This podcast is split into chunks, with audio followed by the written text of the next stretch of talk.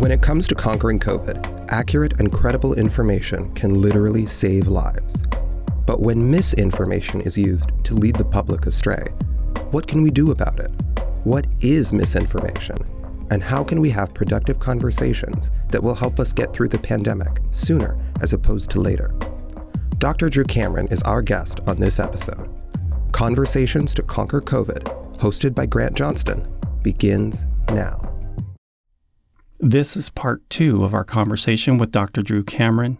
You can find the first half of our discussion by listening to episode three in this podcast series.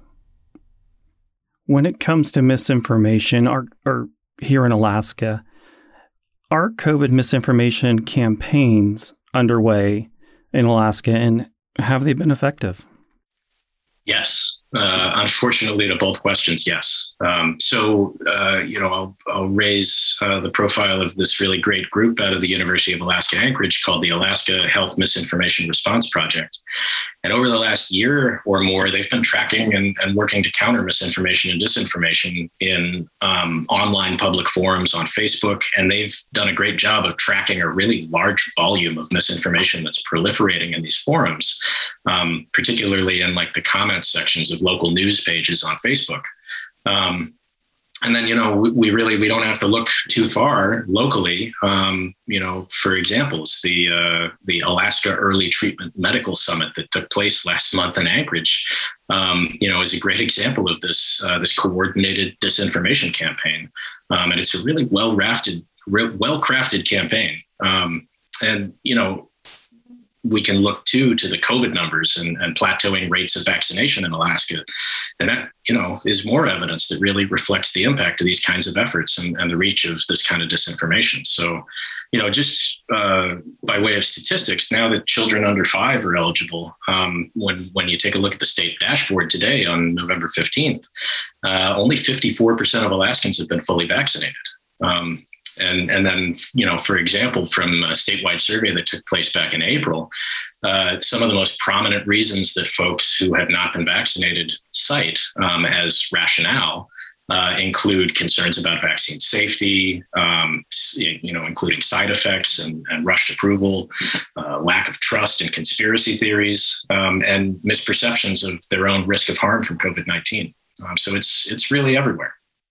So the question is, what do we do about it? And this term inoculation science has become familiar to uh, to some of us, especially in the public health field. What is inoculation science, and what roles does it play in Alaska's fight against COVID?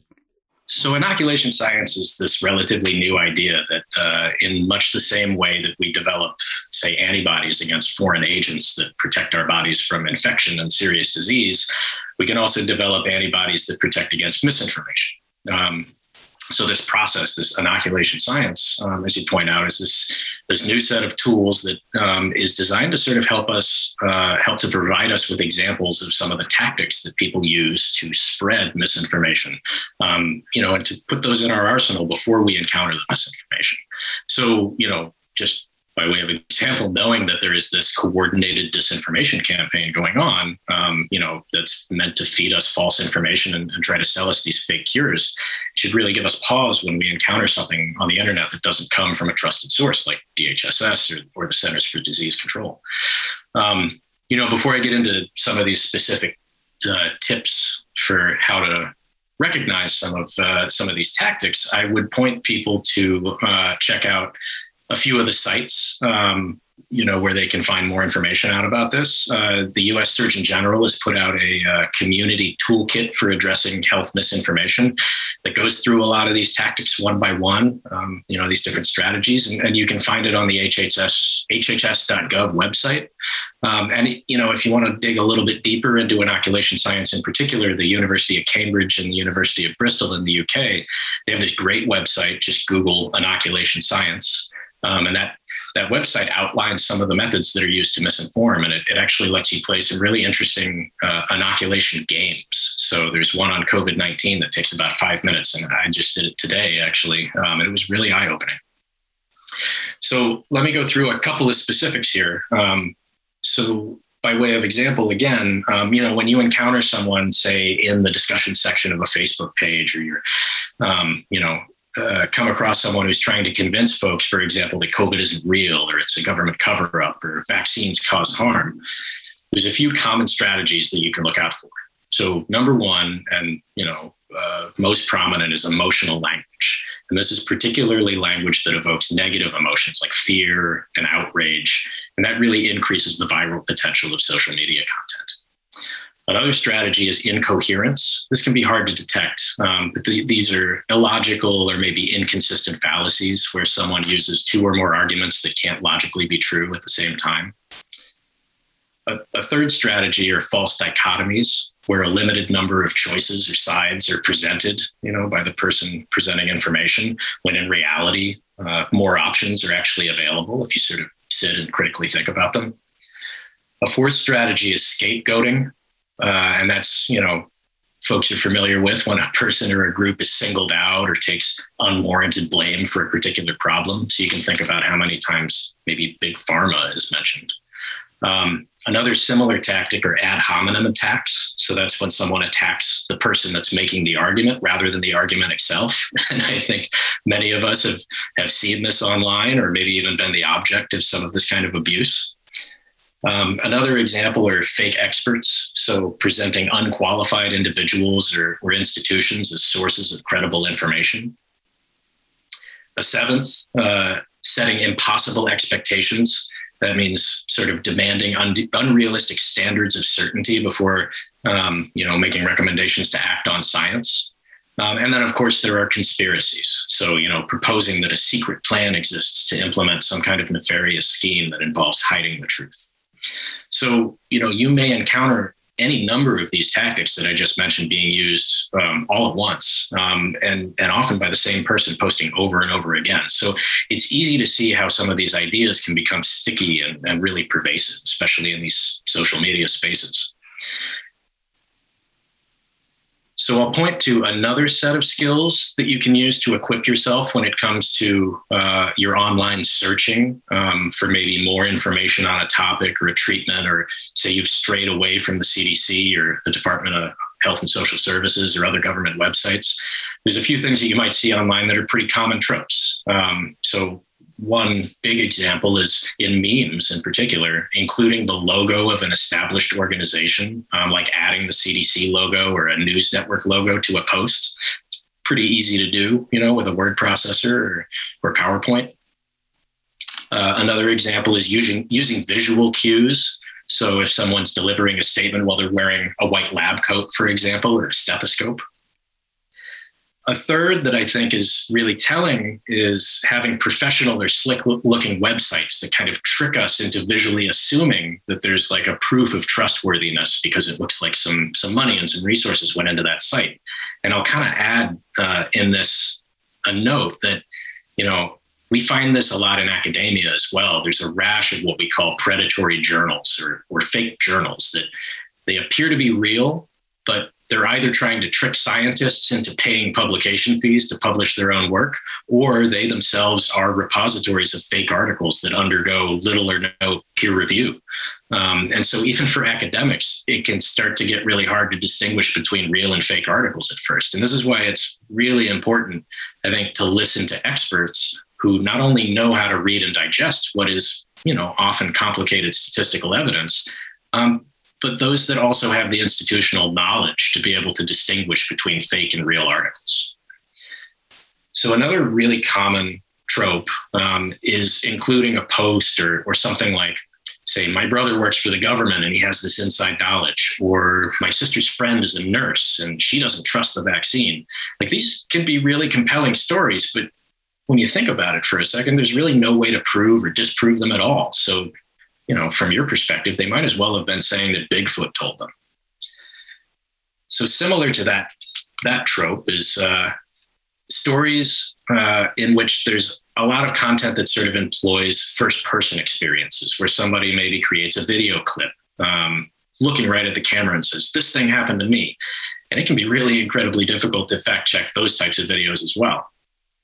And then I think a last one that you can keep an eye out for online tropes that use unique or rare terms. So when somebody searches for content that's connected to that term that maybe you've never heard of before, there are by nature fewer links and there's less likely to be any available fact checking. Um, so you got to be on the lookout for words or phrases that seem to be completely new or just coming out of the ether. And all of this that you've been discussing is coming in a in the context of heightened emotions and fear and you know as you as you mentioned earlier mistrust distrust of the government um, and one another.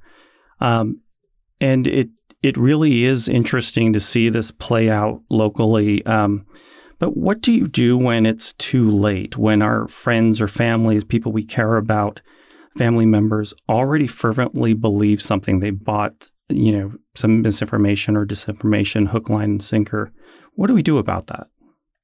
This can be a really tricky situation, um, you know, because I think as, as you alluded to, you know, sometimes these are casual acquaintances, but some, sometimes it's, uh, and pretty often it's somebody that you love and respect. Maybe it's a family member, a sibling. Um, you know, I, would suggest a few of the following steps. Um, and, you know, we've thought about this a lot over the course of the last year the first and most important thing to do, I think, is is not to talk, is to just shut up and listen.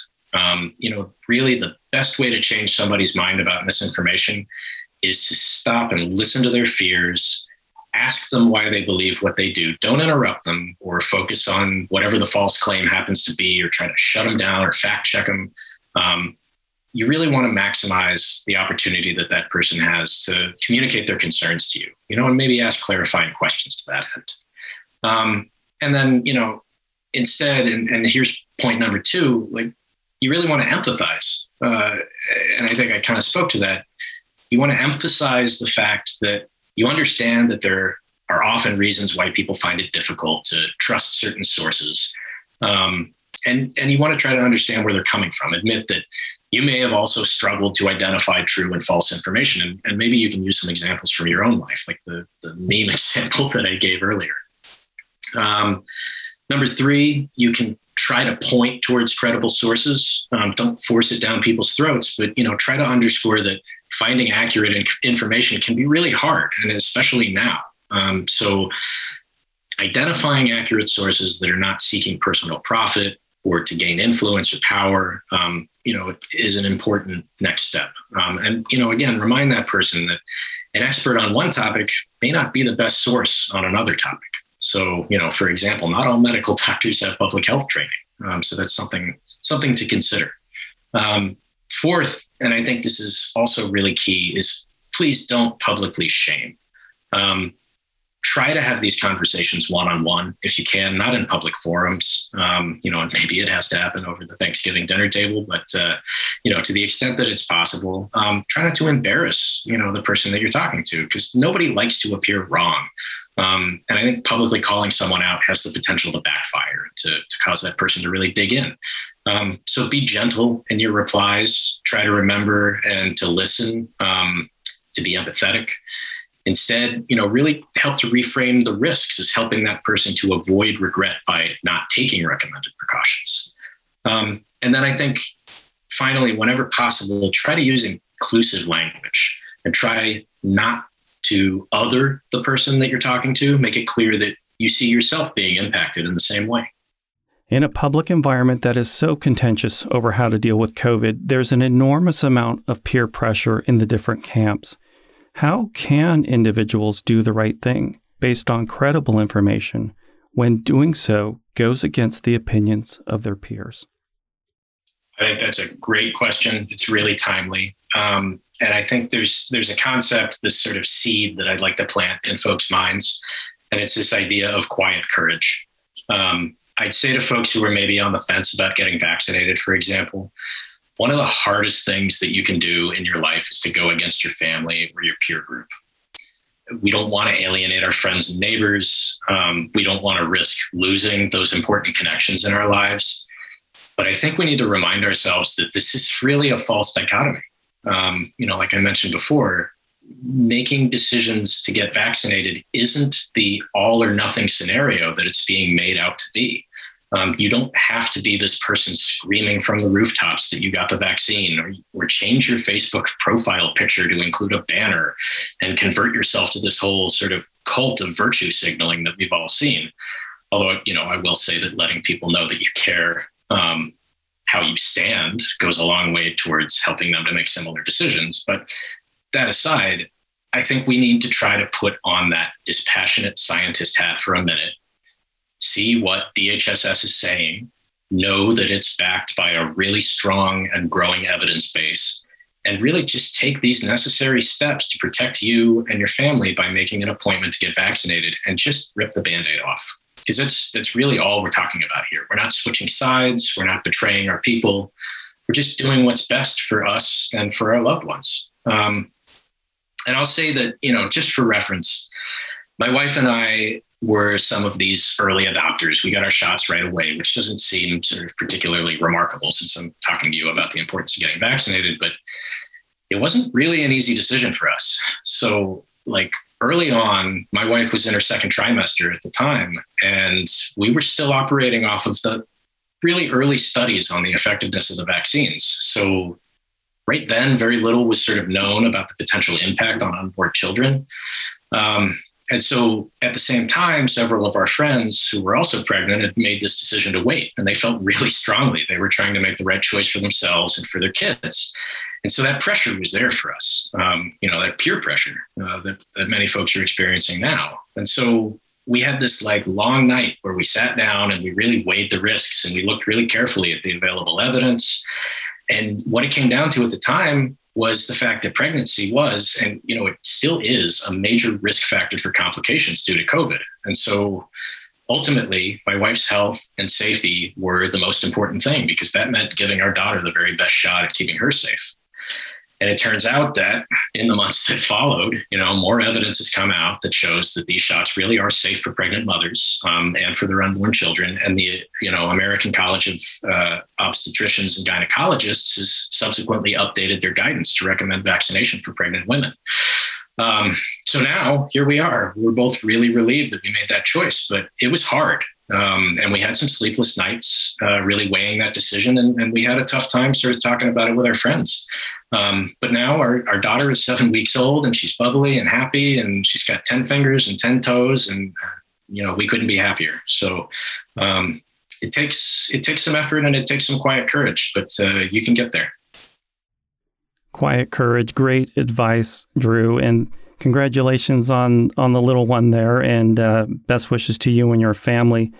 I do want to say that the Conquer COVID Coalition is an Alaska-based nonprofit made up of businesses and other organizations, and our mission is to uh, share credible information with Alaskans to continue to practice the COVID mitigation measures that we've all learned and also to remember the importance of testing when we have symptoms or potential exposures to somebody who has tested positive for COVID. Uh, the Conquer COVID Coalition will have links on our website at Conquer COVID AK with many of the tips here uh, provided by Drew Cameron. Drew, thank you for joining us. Thanks for having me. Thank you for listening to this conversation to help conquer COVID. Stay safe, Alaska.